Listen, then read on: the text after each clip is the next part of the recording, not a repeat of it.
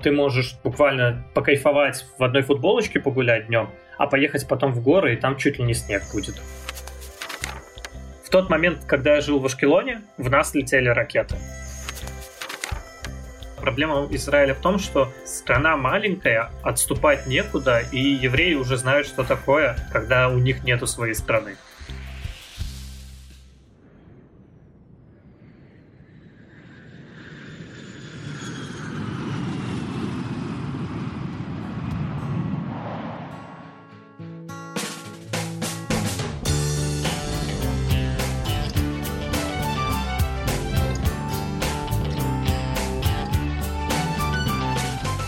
Друзья, привет! С вами подкаст «Жизнь за рубежом», и сегодня мы отправляемся в замечательную страну, которую вы меня просили еще, когда этот подкаст выходил в рамках проекции «Бесконечности». Мы там у нас в телеграм-чатике устраивали голосование. Я вам на выбор предлагал три страны. Израиль, Франция, еще какая-то забыл. Ну, в общем-то, да, большинство там проголосовали за Израиль, и вот, наконец-то, вот в рамках нового подкаста мы сегодня поговорим про эту страну, и я позвал сегодня своего хорошего нашего знакомого Андрея поведать нам историю своего переезда и вообще как там живется у евреев. Андрей, привет. Да, привет. Соответственно, я переехал сюда примерно три года назад, и вот живу сейчас тут, кайфую. Ну давай, да, наверное, начнем с твоего переезда. Скорее всего, у тебя, наверное, рабочая какая-нибудь виза. Как ты вообще сюда попал? На самом деле все крайне просто. Известно, что Израиль — это страна, где живут евреи. И как раз-таки сам Израиль был построен на вот истории того, что евреи сюда переезжали. И в Израиле просто есть закон если ты еврей, либо у тебя есть какие-то еврейские корни, родственники, бабушки, дедушки, то ты можешь просто переехать сюда. Ты можешь просто прийти в консульство, сказать, я еврей, принести документы, пройти небольшое собеседование, и после этого тебе купят билет на самолет, и ты прилетаешь сюда, тебя здесь встречают, и в аэропорту буквально дают паспорт. Ну давай поговорим, да, тогда о самой стране. Ты можешь рассказать свои первые впечатления, вот когда ты приехал, вот свой первый день, что тебе бросилось в глаза, вот так запомнилось? Я, наверное, лучше расскажу свою историю, потому что если, если у вас есть возможность вот так как я и сказал, получить гражданство, то есть есть документы какие-то, что вы еврей, то тут на самом деле должно действовать немножко не так. Есть множество программ для евреев. Первая такая самая входная в этот мир это Таглит.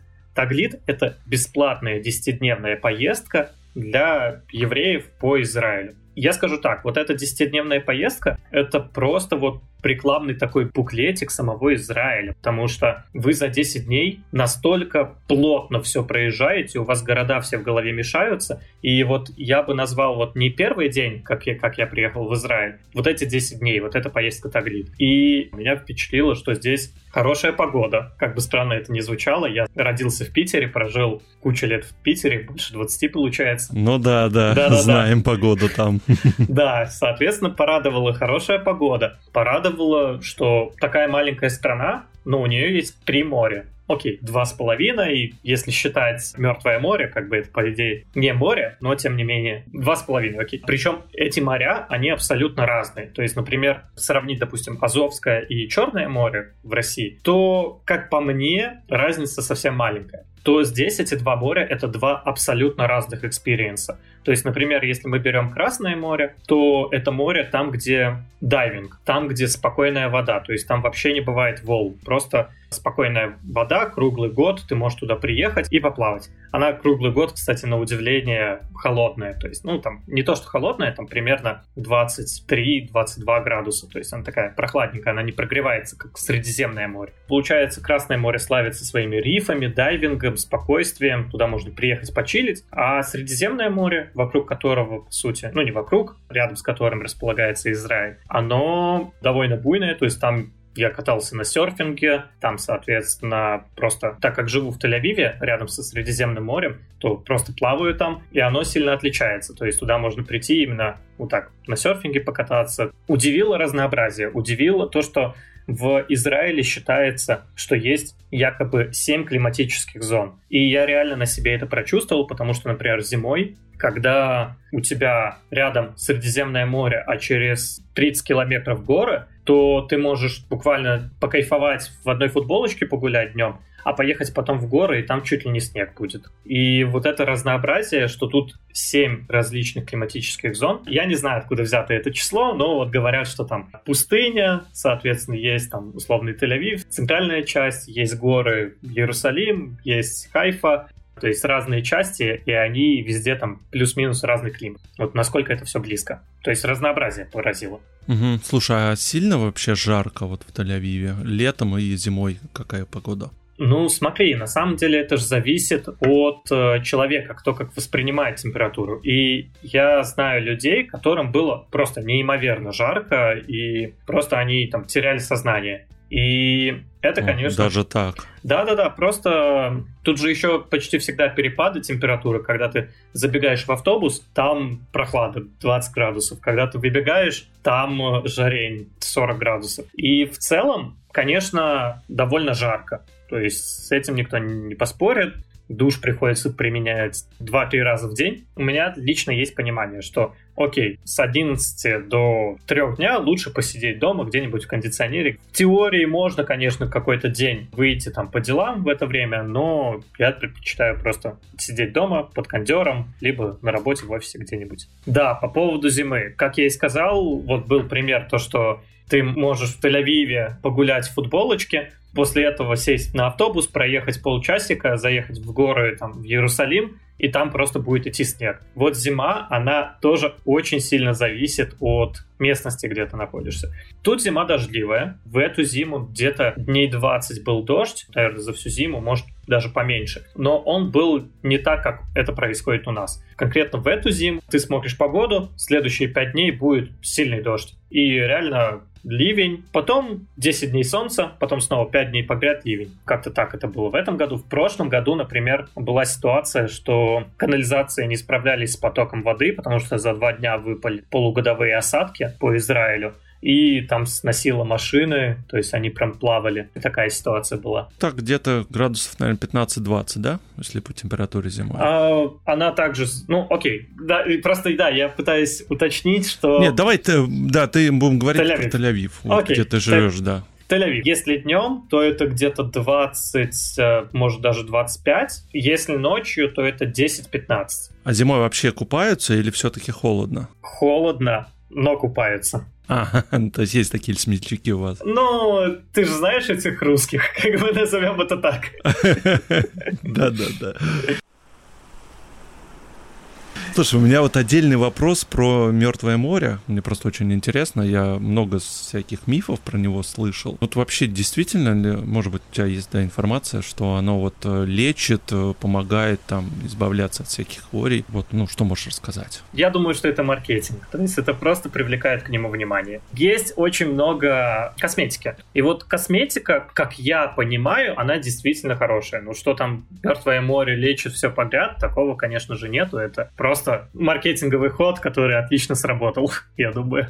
Но я могу сказать, был на Мертвом море. Самое кайфовое в Мертвом море — это когда ты идешь принимать душ. Потому что ты залез в эту воду, ты выходишь, ты весь в масле. То есть это реально, это как будто масло на тебе растительное. Так неприятно. И вот идешь в душ, и вот это самое кайфовое. По крайней мере, так для меня и для многих. Там же, по-моему, грязевые ванны какие-то там тоже есть, да? Все да, это? Что, что-то подобное есть, но я такого не применял. То есть я приезжал просто на Мертвое море, и как раз это было в поездке Таглит, про которую я рассказал. И вот в этой поездке мы также были вот на Мертвом море и просто вот искупались, там 20 минут посидели и поехали дальше.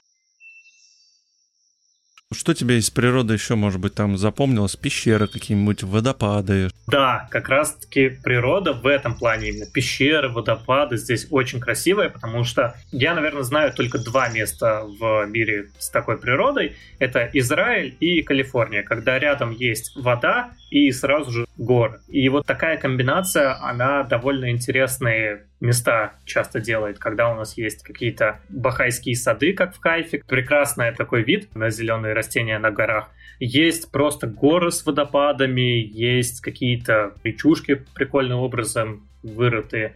В общем, да, тут много чего такого подобного. Ну да, это, наверное, очень тяжело передавать словами, это просто нужно действительно ехать и видеть воочию. Да, наверное, есть, конечно же, подобно красивые места. Я просто вот, наверное, вот Калифорния, чем меня прикалывает Калифорния, что там э, у нас океан, и там через два часа ты в горах на сноубордах катаешься. Здесь то же самое, но поменьше. Море и горы, которые там примерно высотой километр, можно просто полазить по природе вот этой. В Израиле 200 километров это половина страны. То есть можно проехать всю страну, и тут очень много разных вещей. Расскажи, пожалуйста, про население. Я так понимаю, что самих евреев там на самом деле это может быть процентов 5, остальные э, там арабы, да? Ну смотри, не совсем. Если говорить про арабов, давайте, общее население страны это 9.8 миллионов человек. Насколько я помню, арабов около 2 миллионов. Также есть территория Палестины, территория сектора Газа, которая также является отдельной. И там свое население, по-моему, 4 миллиона, если я не ошибаюсь. Да, что-то около такого. В общем, ситуация такая, что вот на территории Израиля где-то 30% населения это арабы. Где-то еще 30% это русские. 20-30% это приехавшие из СНГ. В 90-е, когда СССР распался, получается, открылись, можно было выезжать из СССР, наконец-то, и многие рванули в Израиль, и вот в Израиле это называется «большая алия», когда с э, СССР приехали порядка миллиона человек, и вот сейчас это тоже уже где-то порядка двух миллионов человек, это русские. То есть здесь русский язык — это там чуть ли не второй язык. Я скажу так, что в целом я не говорю на иврите. Но 90% времени, наверное, 95% времени я говорю здесь на русском языке. То есть все прекрасно понимают тебя, да, от продавцов до прохожих? Да, часто можешь как-то руками там что-то показать. Если продавцов, то очень много русских, как я и сказал. В принципе, просто когда ты в магазине, ты там понимаешь, что сейчас пробьют, карточку приложишь, пошел, можно ничего не сказать. Поэтому русского языка здесь, в принципе, достаточно. Потому что все все-таки понимают. Английский 30% понимает русский язык. Английский примерно 90 95% понимают. Мне сегодня попался автоинструктор, который не говорит по-английски, и вот я очень сильно удивился. То есть он только на иврите, да? Да, да, да, да, да. Просто английский, тут отношение к английскому сильно отличается от наших стран. Если мы берем наши страны, то в наших странах отношение к английскому, ну, там второй какой-то левый язык, как, который мы учим на уроках английского. А здесь на английском ты можешь сходить в кинотеатр на английском, ты получаешь кучу новостей на английском, ты читаешь какие-то газеты на английском, книги на английском, потому что не все экономически выгодно переводить на иврит, потому что просто не так много людей, то есть на иврите говорят условно 9 миллионов человек, и нету экономического смысла. Окей, там, по-моему, на иврите говорят 20 миллионов человек, но вот все равно, которые постоянно говорят в Израиле. Это не такая большая сумма, можно просто на английском подать информацию. Поэтому здесь многие получают информацию с детства на английском, и хорошо знают английский язык. Ну да, он давно уже стоит привыкнуть, что английский это все-таки уже международный язык, в конце концов.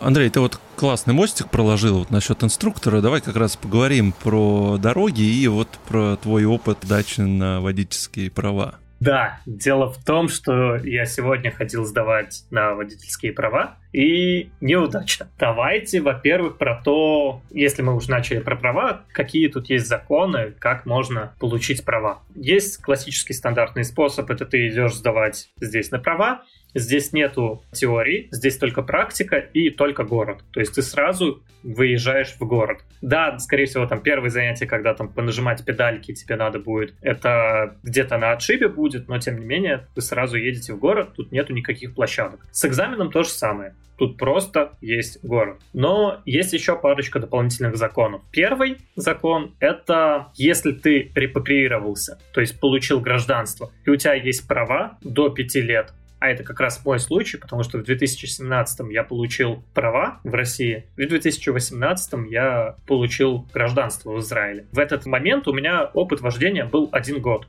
И теперь я могу просто пойти на экзамен сразу же. То есть мне нужно подтвердить, что эти права у меня действительно, и мне просто надо пойти сдать экзамен.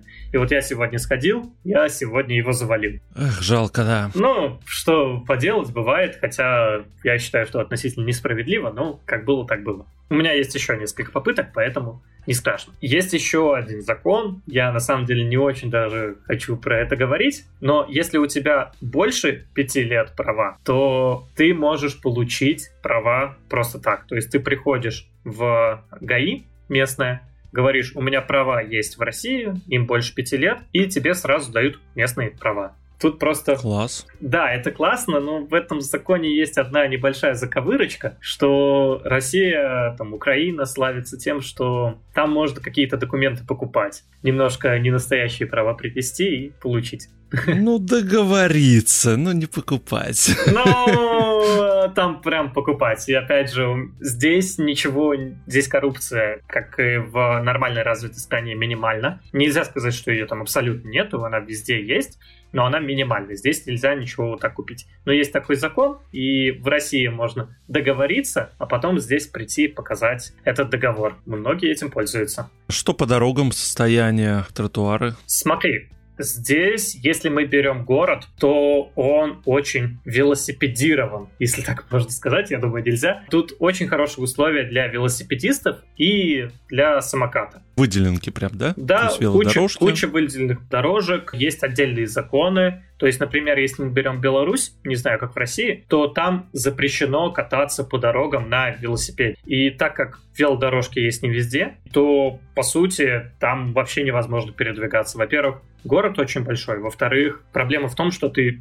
проехал чуть-чуть по велодорожке, а дальше тебе надо слезть с велосипеда и пройти там до следующей велодорожки. Здесь все наоборот. Ты можешь кататься по дорогам на самокате, на велике, ты полноценный участник движения, и здесь очень удобно добираться именно по Тель-Авиву, там, из пункта А в пункт Б, потому что в районе 30 минут тебе доступен весь город. Из края одного города в край другого города на велике можно добраться за 30 минут по отдельным дорожкам вдоль моря, вдоль солнышка и закатика. Естественно, прокат, да, есть всего этого добра. Очень развит прокат самокатов. Я сам этим активно пользуюсь. У меня есть свой велик, но я часто пользуюсь самокатами, например, сегодня. И я решил проехаться на самокатике за полчаса, весь город проехал. Прокат самокатов очень хорошо развит. Я сейчас был в Питере. Вообще неудобно с самокатами пользоваться, как по мне. Это правда, я тоже был в том году и тоже увидел всю эту боль. Я вот в первый раз был в Питере, получается, за это время. И, ну, конечно, не предназначен город, и вряд ли такое случится, потому что куча дождей, когда можно кататься два дня в году, пока нету снега, нету дождей, и солнышко есть, конечно, вряд ли город будет перестраивать под самокаты. Погода, конечно, в этом плане решает. Здесь самокаты валяются на каждом шагу, они все заряжены, они все нормальные, адекватные, и в этом плане очень удобно. Велосипед шеринг тоже есть, я, если честно, им ни разу не пользовался, но он как-то хуже развит, чем самокаты. То есть есть специальные стойки, куда засовываешь велосипед, как было в Питере с э, ВТБшными великами. И это, мне кажется, неудобно. Удобнее, конечно, ты приехал на место, кинул самокат и пошел по своим делам. Ну а что насчет автомобилистов? Насколько им там комфортно? Парковки те же самые? Ну, смотри, понятное дело, как и в любом городе, есть куча проблем с парковками, есть куча проблем с автомобилистами, с пробками. Сейчас, я думаю, это есть в каждом современном городе. И, в принципе, с этим пытаются бороться, но сказать, что Израиль там достиг каких-то неимоверных успехов, наверное, нет. То есть пробки есть, дороги загружены, но, в принципе, на велике между ними вот так проезжаешь и кайфуешь между машинами. Здесь что хорошо, здесь соблюдаются законы лучше. И то есть, например, если мы говорим про то, что у нас есть выделенная полоса для автобусов, то она, скорее всего, будет свободна. В России очень часто по этим выделенкам все-таки я видел, что катаются все, кому не лень. И в этом плане тут получше. Но все равно я на автобусе добираюсь намного дольше, чем на велике довольно часто. До работы, например, я добираюсь за час на автобусе, а на велике могу там за полчаса. Ну, я слышал, что даже есть такси Яндекс, да, по-моему, в Израиле, или ошибаюсь? Смотри, Яндекс вышел в Израиль, но он работает только в Тель-Авиве. То есть, например, я помню, я ехал в Иерусалим где-то месяца три назад и тоже хотел заказать там такси, но не работало. Да, Яндекс здесь есть, здесь есть Гет. Яндекс мне лично нравится намного больше. В Гете ты не видишь, сколько стоит поездка, ты как-то не понимаешь, сколько это выйдет. В Яндексе ты открываешь приложение, ты сразу там ставишь точку, куда тебе нужно, и сразу видишь там поездка условно там 40 шекелей. Но проблема в том, что Яндекс во-первых, работает в Тель-Авиве, как я и сказал, то есть он не работает в других городах. Во-вторых, Яндекс работает пока довольно плохо. То есть вполне нормально, если ты вызовешь такси, будешь ждать его 15 минут, либо машина вообще не найдет, либо он найдет машину, ты такой радостный, окей, будет там машина, пишет через 2 минуты, а машина не двигается. Проходит 20 минут, ты звонишь таксисту, а вы где? Он такой, да-да-да, я сейчас выхожу из дома. И это почти нормальная ситуация, у меня такое бывало несколько раз. Это, конечно, уровень сервиса намного ниже, чем в СНГ-шных странах. Когда ты заказал такси, все, вылетаешь, тебя уже ждут, чуть ли не двери открывают. Здесь, конечно, все сильно отличается в этом плане. Я думаю, что постепенно станет лучше, но опять же на это потребуется время. Да, давай для наших слушателей еще скажем курс одного шекеля к рублю. Я вот сейчас посмотрел, это вот на сегодняшний день 22,76 рубля один шекель стоит. Ну, чтобы мы, да, ты когда будешь цены говорить, более-менее было понимание. Опять же, все это относительно, нужно сравнивать уровень жизни, зарплата, это все понятно для сравнения. Интересно. Давай поговорим как раз про уровень жизни и зарплаты. Да. Окей, если мы говорим про зарплаты, то здесь минимальная зарплата это 5300 шекелей. Это порядка 120 тысяч, получается, тысяч рублей. Но здесь, конечно, и тратишь намного больше. То есть это минимальный оклад труда. Любой уборщик получает вот эти железные деньги и все. Средняя зарплата здесь порядка 10 тысяч шекелей. Это по всему Израилю. Вы с этого, конечно, уплатите 20% налогов. Примерно это получите на руки 8 тысяч. Но, тем не менее, это уже какие-то деньги, которые будут у вас в кармане. Давай, наверное, жилье. Про жилье поговорим, сколько стоит аренда, да, да. С, да, снятие. Здесь довольно дорогая, наверное, аренда. Окей, давай поговорим для начала про Тель-Авив.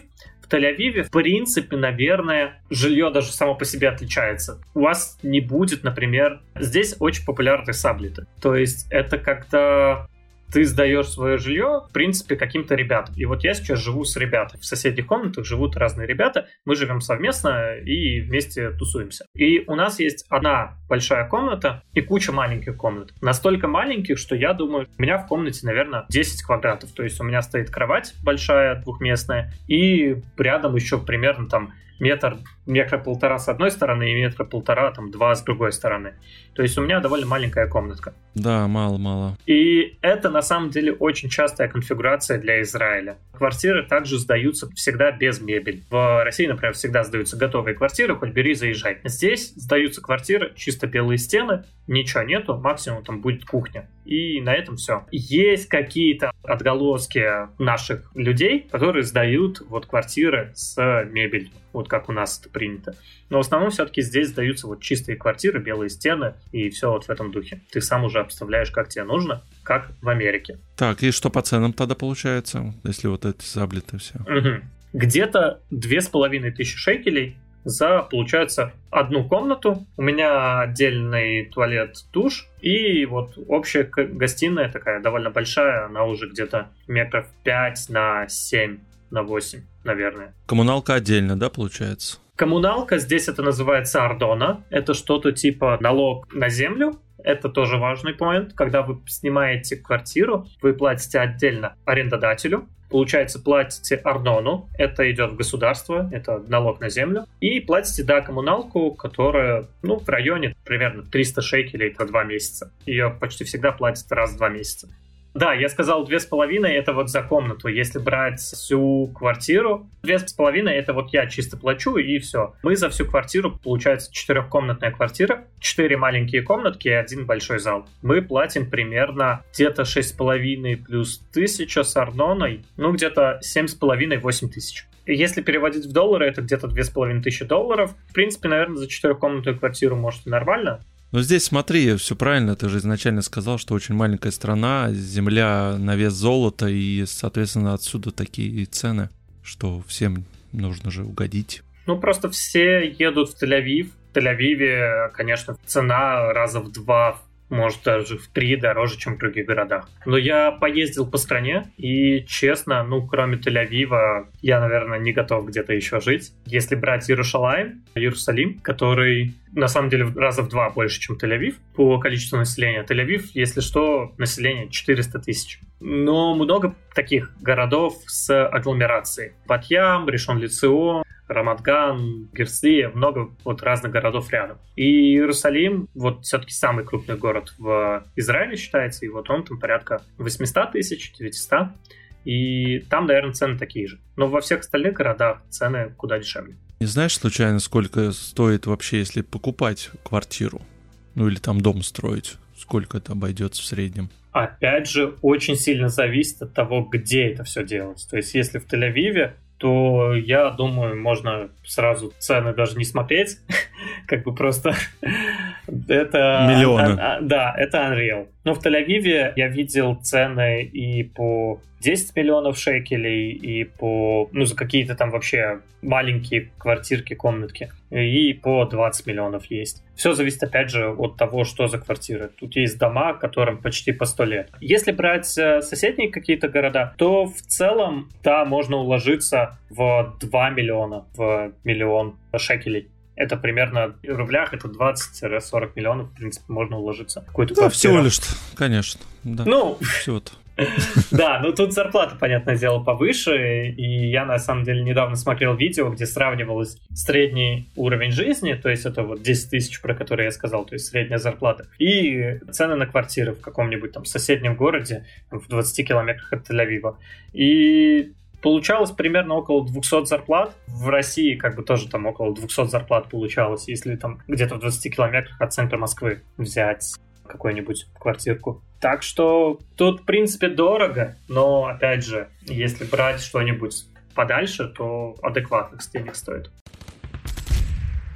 Насколько я знаю, что вот ты уже упомянул сектор газа, да? Давай так плавненько так я к теме следующей, к армии перейду что периодически бывают обстрелы, да, с Израилем, то есть конфликт уже там, наверное, десятки лет, Насколько вообще ты все это так чувствуется, ну, жители чувствуются, насколько некомфортно, и вот так жить, можно сказать, такой на пороховой бочке, когда там не знаешь, что будет. Смотри, я уже так постепенно раскрываю крупицы эм, моего опыта в Израиле. И вот я уже сказал, что когда я приехал сюда, я был на программе Таглит. Это программа 10 дней, туристическая поездка, очень классная, всем рекомендую, кто может это сделать, обязательно сделайте. Есть также множество других программ. Например, есть такая программа, которая называется МАСА. Она тоже разрешена евреям, и тут ситуация следующая. Это студенческая программа, по которой вы едете в Израиль на 4 либо 8 месяцев. То есть вы на 4 месяца переезжаете в Израиль, учитесь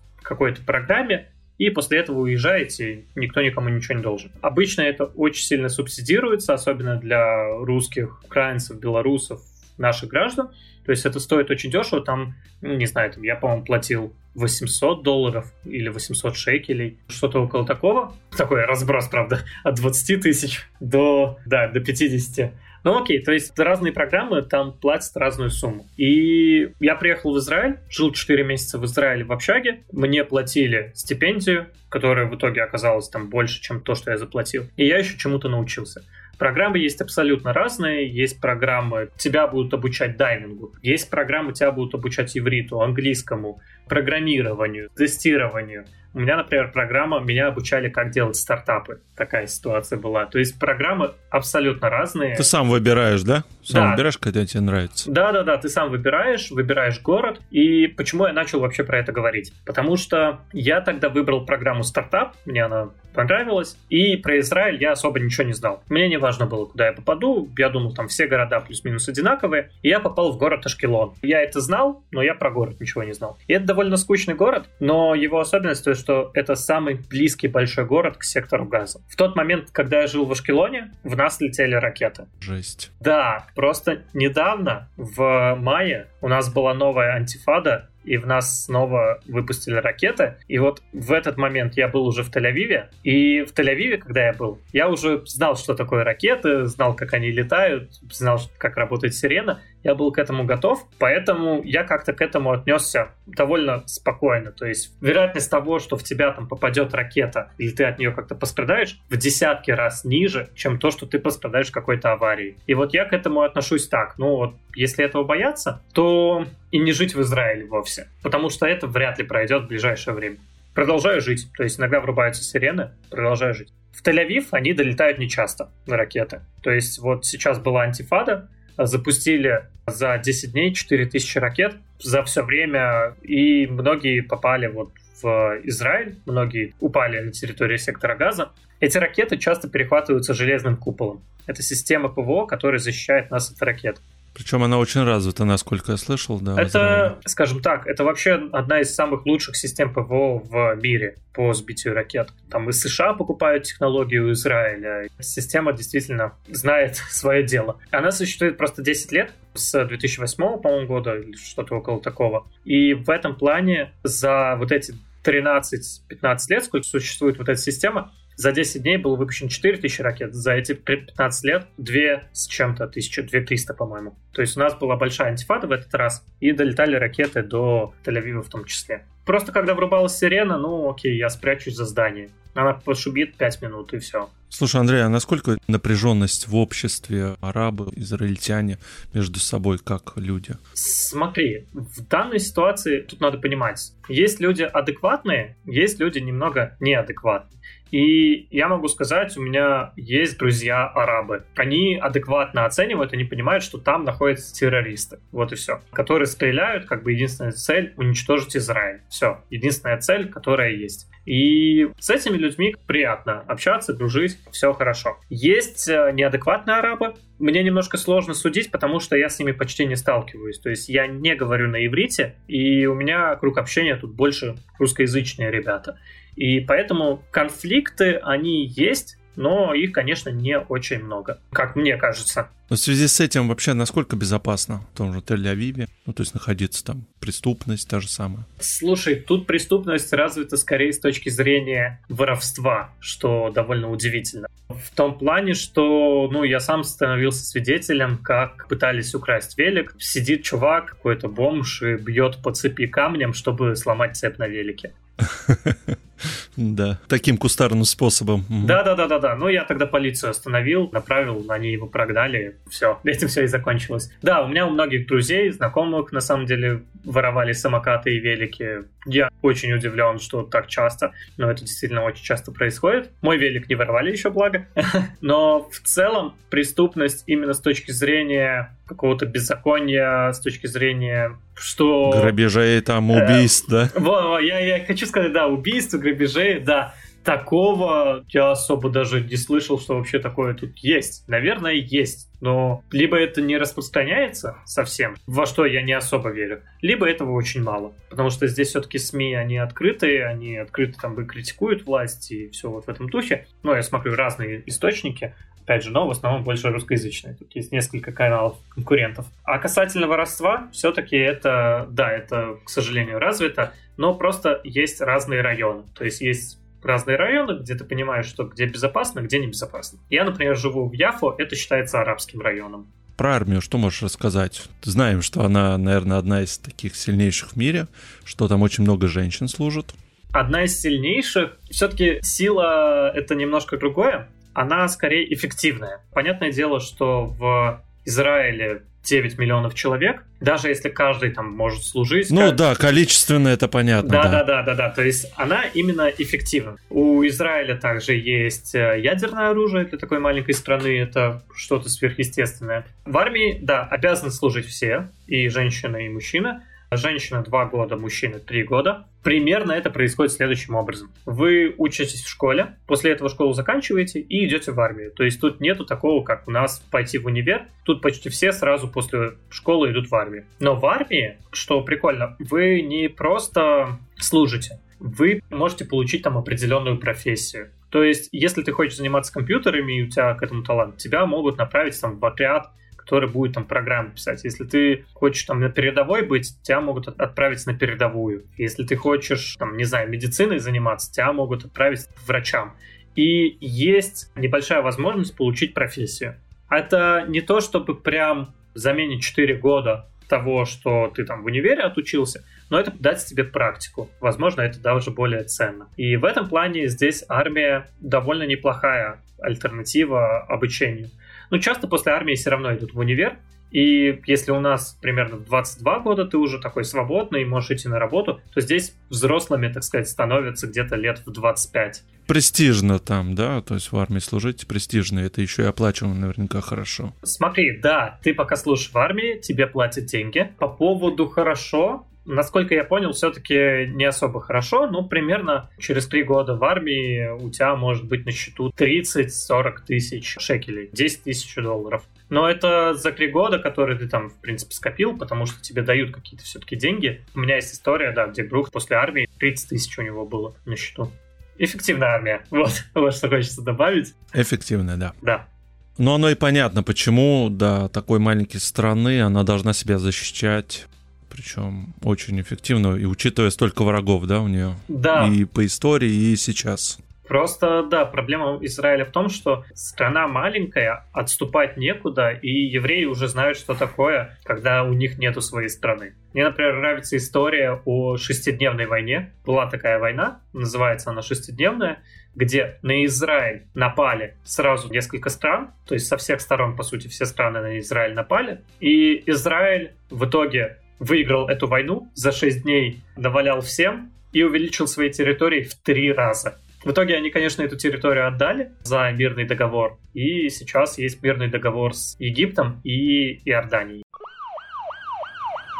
Давай поговорим сразу и про медицину. Может быть, тебе удалось с ней столкнуться. Платная она там, бесплатная. И э, ситуация с коронавирусом, как вообще пандемию страна переживает, насколько все сейчас плохо, либо наоборот более-менее стало хорошо. Окей, да, начнем с э, медицины. Вы, наверное, слышали то вот, что с коронавирусом Израиль — это такая передовая страна, которая быстрее всех-всех вакцинировала своих граждан, и все в Израиле хорошо. И, в принципе, да, медицина в Израиле развита хорошо, хорошо развита инфраструктура, количество людей немного, поэтому довольно быстро вакцинировались. По поводу моего опыта столкновения с медициной. Врачи примерно такой же специализации, как у нас, на том же примерно уровне. И есть как хорошие врачи, так и плохие врачи. Например, у меня есть истории, где пришел к врачу, тебе быстренько все сделали, починили тебя, отпустили, пожелали добра и все вот в этом духе. А есть истории, где друг пришел к врачу,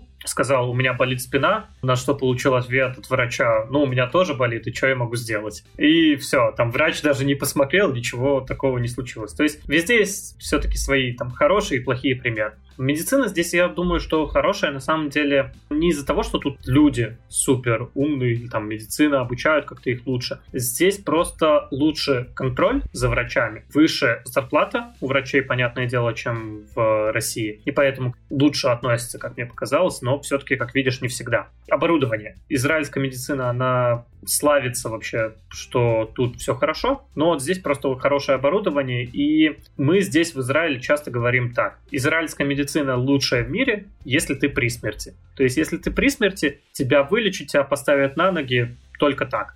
Но если у тебя вот так что-то болит, то к тебе могут отнестись так, на все равно как бы не важно, что с тобой будет, просто... Если что-то серьезное, да, то все хорошо, да, если что-то не так серьезно. Да, да, да, да, да. В моем случае я приходил к врачу, мне тоже нужно было несколько операций сделать. Одну из них я сделал бесплатно, все, все шикарно. Вот думаю, сейчас сделал вторую, и тоже мне сказали, либо заплатишь какие-то копейки, либо это будет бесплатно. И в этом плане тут, в принципе, по медицине все хорошо, страховка все покрывает. Ну, не все, естественно, но многое покрывает. А страховка, она оплачивается работодателем или ты сам должен приобретать? Смотри, здесь налоги немного другие. То есть здесь есть обязательный налог битовых леуми, и этот налог, он оплачивается тобой. То есть я, например, говорил здесь про зарплаты. Если в России ты обязан заплатить только 13% налога, а все остальное платит работодатель. То есть пенсию, медицинскую страховку, это платит работодатель, там еще скрытый порядка 30%. Но у нас называют зарплату, если говорят тебе 50 тысяч, то ты с этой зарплаты заплатишь только 13%. Здесь же все наоборот. Здесь говорят зарплату, которую большую часть ты обязан заплатить налогов. То есть битох леуми, это медицина,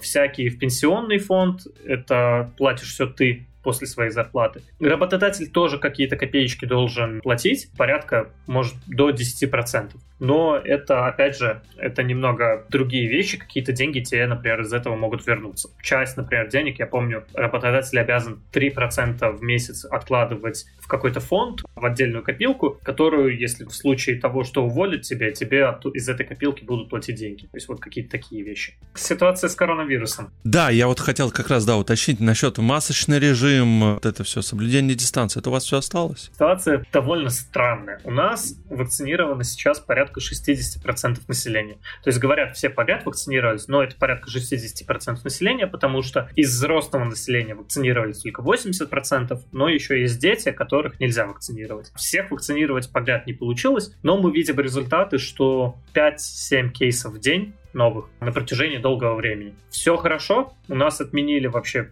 все подряд, у нас даже туристов начали пускать, потому что сейчас у нас не пускают туристов. Могут влететь только граждане Израиля. Но у нас в июне открывали границы, сняли все ограничения, в магазинах везде можно было без масок, все, все ограничения сняли, но появился штамп Дельта, который сейчас набрал бешеные обороты, и сейчас уже, если посмотреть на статистику, то сейчас около 5000 заражений в день, а самый максимум был около 10 тысяч. У нас... Такую маленькую страну это огромная цифра, да. Это, это, это очень большая цифра, да, это... Но, знаешь, в чем прикол? Основной прикол, что действительно цифра огромная, но нету нагрузки на медицинскую систему. То есть, когда было 10 тысяч заражений в день, была бешеная нагрузка на медицинскую систему и просто не могли всем помочь, как и во всех странах по факту. Но вроде максимальному количеству человек помогли, которым смогли, но тем не менее были проблемы какие-то. Сейчас хоть и 5000 человек в день, но проблем никаких пока что нету.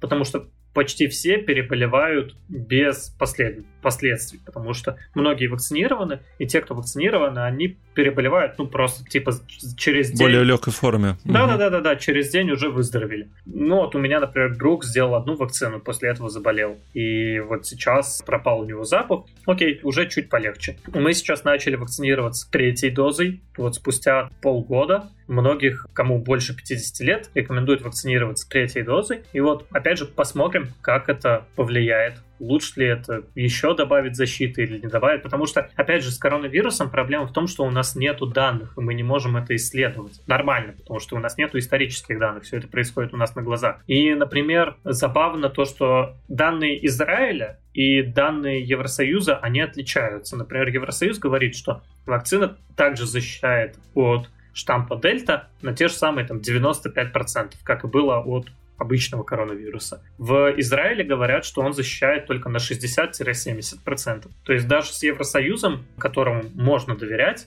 точно так же, как и израильским данным можно доверять, эти данные сильно разнятся. Поэтому мы пока не знаем, к чему придем. Давай поговорим как раз про интернет, связь, банки, насколько там развита вот банковская инфраструктура и дорого ли это? Так, начнем давай с интернета.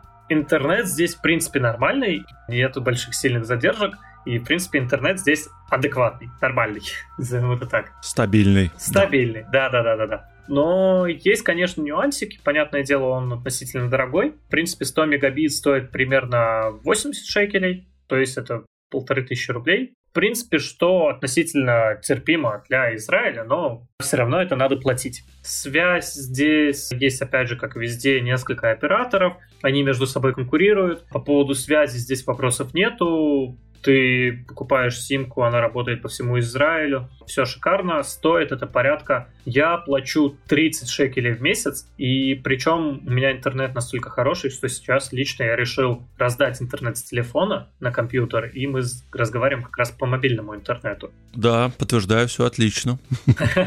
Поэтому связь, в принципе, не так дорого стоит, наверное, плюс-минус так же, как в России, 150 гигов у меня, по-моему, в месяц остается. То есть с интернетом, со связью все хорошо. Но последний пункт был банки. И вот банки конечно же, сильно отстали от таких банков, как у нас в России. То есть всякие Сбербанки, Тиньковы, ВТБ, Альфа, они, конечно, на голову впереди того, что есть здесь. И по удобству, и по качеству обслуживания, в принципе, как банковская система работает. Приведу несколько примеров. Я, например, переводил деньги в Россию много раз. Проблема в том, что ты переводишь деньги, допустим, перевел условно тысячу долларов, все шикарно, но проходит пару дней, у тебя снова снимается тысяча долларов. Два раза снимается. Повторно. Ага. Да, два раза просто снимается тысяча долларов. И в первый раз, когда у меня это произошло, я такой, какого черта у меня пропали? Ну, в моем случае было несколько тысяч долларов, я там переводил, по-моему, три, что-то около такого, и там еще три снялось. У меня на счету минус. Я не могу карточкой в банке оплатить покупки в магазине. Я побежал в банк выяснять, что в чем дело, и в итоге оказалось, через несколько дней мне эти деньги просто вернули. И это у меня вообще стандартная ситуация в моем банке, что у меня два раза снимаются транзакции какие-то, и потом через неделю деньги возвращаются. А, а как они это объясняют? Зачем это делается? Смотри, тут скорее я нашел объяснение, потому что они говорят, что это не мы снимаем деньги, это Israel Card снимает деньги. То есть там Israel Card это условно как что-то типа Visa, MasterCard. Visa, MasterCard, ага. Да, Мира. То есть, ну, здесь они совместно работают одновременно. У тебя карточка Israel Card и Visa. Типа они говорят, что это они снимают, а к ним там надо звонить, там все на иврите, и, короче, я просто уже не стал этим заниматься. Я для себя это ответил следующим образом, что деньги между банками, между странами не переводятся моментально, как оно нам кажется.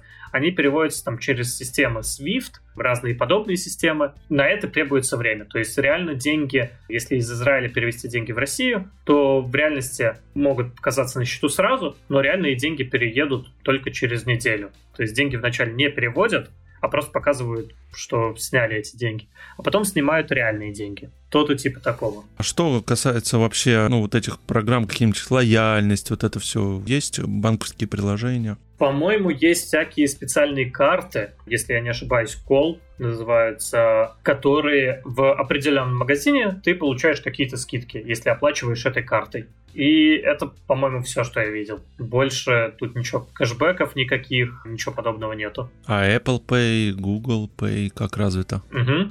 Apple Pay, Google Pay сейчас появились. Apple вот появился, но я, например, у себя не смог подключить карту.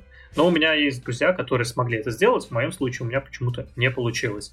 Может, я попробую еще раз с новой картой, которую я перевыпустил. Но вот пока что что-то у меня там заглючило, и Apple не захотела ее добавлять. Недавно появилось совсем, да? Да, где-то полгода назад, я думаю. В мае, наверное, в марте это появилось. То есть, короче, несколько месяцев назад, да. Хочется сказать, что да, что у нас хорошо развито, и это признают во всем мире, что у нас банковская среда, она развита довольно сильно. Наверное, в Китае лучше развита, но вот Китай это лидер по банковской сфере, там они вообще через э, WeChat все деньги отправляют, то есть это мессенджер, и у них там вообще это очень хорошо развито.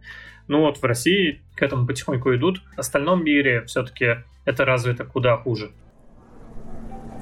Давай тогда про магазины немножко тоже да, затронем. Насколько развита стала с пандемией онлайн-доставка, какие у вас крупные магазины есть, и там куда вы ходите за продуктами, может быть, овощные лавки какие-нибудь. Тут все-таки, да, понятное дело, это чуть-чуть отличается. За продуктами, я не знаю, я хожу туда, где поближе. У меня все просто. Доги ходят туда, где подешевле, потому что все-таки на этом можно действительно сэкономить довольно приличные деньги. Потому что все-таки там, не знаю, один поход в магазин это ну, 200-300 шекелей, просто ты сходил за молочком. Это перевожу на русский, это получается 5000 рублей примерно. Это. Ну, пару пакетов. О, мы почти догоняем. Да, ну, да, да. Да, да, да. Тут есть также русские магазины, в которых можно купить русскую продукцию, всякие чипсы, сухарики русские какие-то, пиво и что-нибудь еще там русское. По поводу доставки. У нас работает Яндекс Дели. Я не помню, как оно называется в России. Ну, у нас Яндекс Лавка называется, если продукты ты имеешь в виду, да, доставляют. Да, я думаю, это то же самое. Да-да-да. да. То есть бесплатная доставка продуктов. У нас сейчас она запустилась в Тель-Авиве. И я помню, как я печалился, когда граница доставки была прям рядом с моим домом. То есть не мой дом не захватило, а прям рядом на, на моей улице заканчивалось. То есть перейти дорогу уже доставляют. И вот было очень обидно, потому что очень классный сервис, которым лично я время от времени пользуюсь. Это такая доставка продуктов. Есть еще несколько доставок продуктов э, типа Вольта, типа всяких магазинов. По-моему, несколько магазинов сами доставляют. Но, как правило, это все платно, стоит порядка 10-20 шекелей. В принципе, я пользовался только доставкой Вольт из ресторанов, чтобы мне привезли просто готовую еду. Да, в пандемию это очень сильно развилось. Слушай, а есть в Израиле какой-то свой алкоголь, то есть чем он славится? Арак — это, по сути, анисовая водка. 40 градусов. Я его не люблю, но я знаю несколько человек, которые любят арак, его постоянно пьют. А вина, может быть, какие-то? Смотри, вина здесь тоже отдельная история, потому что вин своих здесь очень много, потому что вино — это ж а, еще из а, Торы, что эту воду превратили в вино, и поэтому здесь вино пьют. Да, да, да. Да, каждую mm-hmm. пятницу на шаббат постоянно пьют вина, но они кошерные. И вот про вина здесь очень много вин, они разнообразные. Я, к счастью, к сожалению, вино не люблю и не пью, поэтому мне сложно довольно комментировать это. А пиво? Буквально штучки 2-3. Ну, в принципе, пиво как пиво. Вот тут я вот так вот скажу. Да, я частенько пью израильское пиво. Ничего сверхъостального. Нормально. Да, да, да. То есть иногда хочется Хайникин какой-нибудь взять, Туборг, а иногда можно и Gold Star израильский, либо Макаби. Но Балтику питерскую не купишь, да? А, можно, можно купить питерскую можно, да? Балтику. В русских магазинах она есть, да. Ну давай, последняя у нас тема с тобой. Социальная политика. Что можешь, расскажешь? Это детские сады, школы, может быть, какие-то сейчас пособия есть. За безработицу, то же самое. Да, на самом деле я этой темы боялся больше всего, потому что начинается она с как детсады и школы.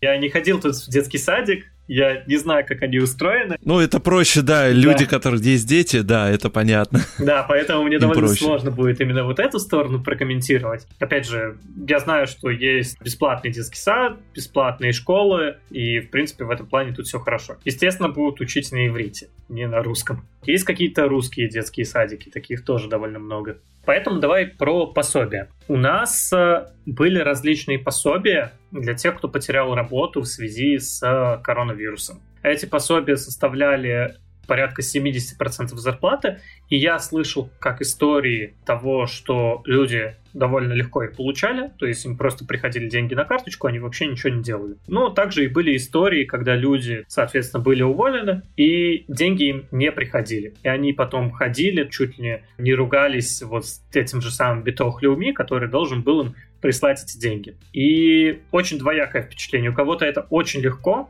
по коронавирусу, кто потерял работу, но многие не смогли его получить, потому что много историй было, где ругались они с биток Люми, пока до сих пор кому-то должны деньги. Хотя вроде бы пандемия там условно она уже прошла. Множество различных пособий на самом деле есть. Много есть пособий, связанных с репатриацией, то есть с получением гражданства. Когда вы получаете гражданство, у вас есть различные льготы и пособия. Например, есть пособие в размере, по-моему, 2600 шекелей в месяц на протяжении полгода. То есть вы получаете гражданство в Израиле, и вам еще платят за это деньги на протяжении полгода. Пенсии те же самые, они есть, ну, пенсионная реформа какая-нибудь, система? Пенсия есть. Минимальная пенсия порядка... Ну, вот я просто для родителей считал, да, если они приедут сюда получать гражданство, не работая здесь, не имея никакого опыта, они будут получать по 3000 шекелей каждый, то есть 6 тысяч в сумме. То есть это минимальная пенсия, которая есть. А дальше все зависит от стажа, который вы отработали в Израиле, от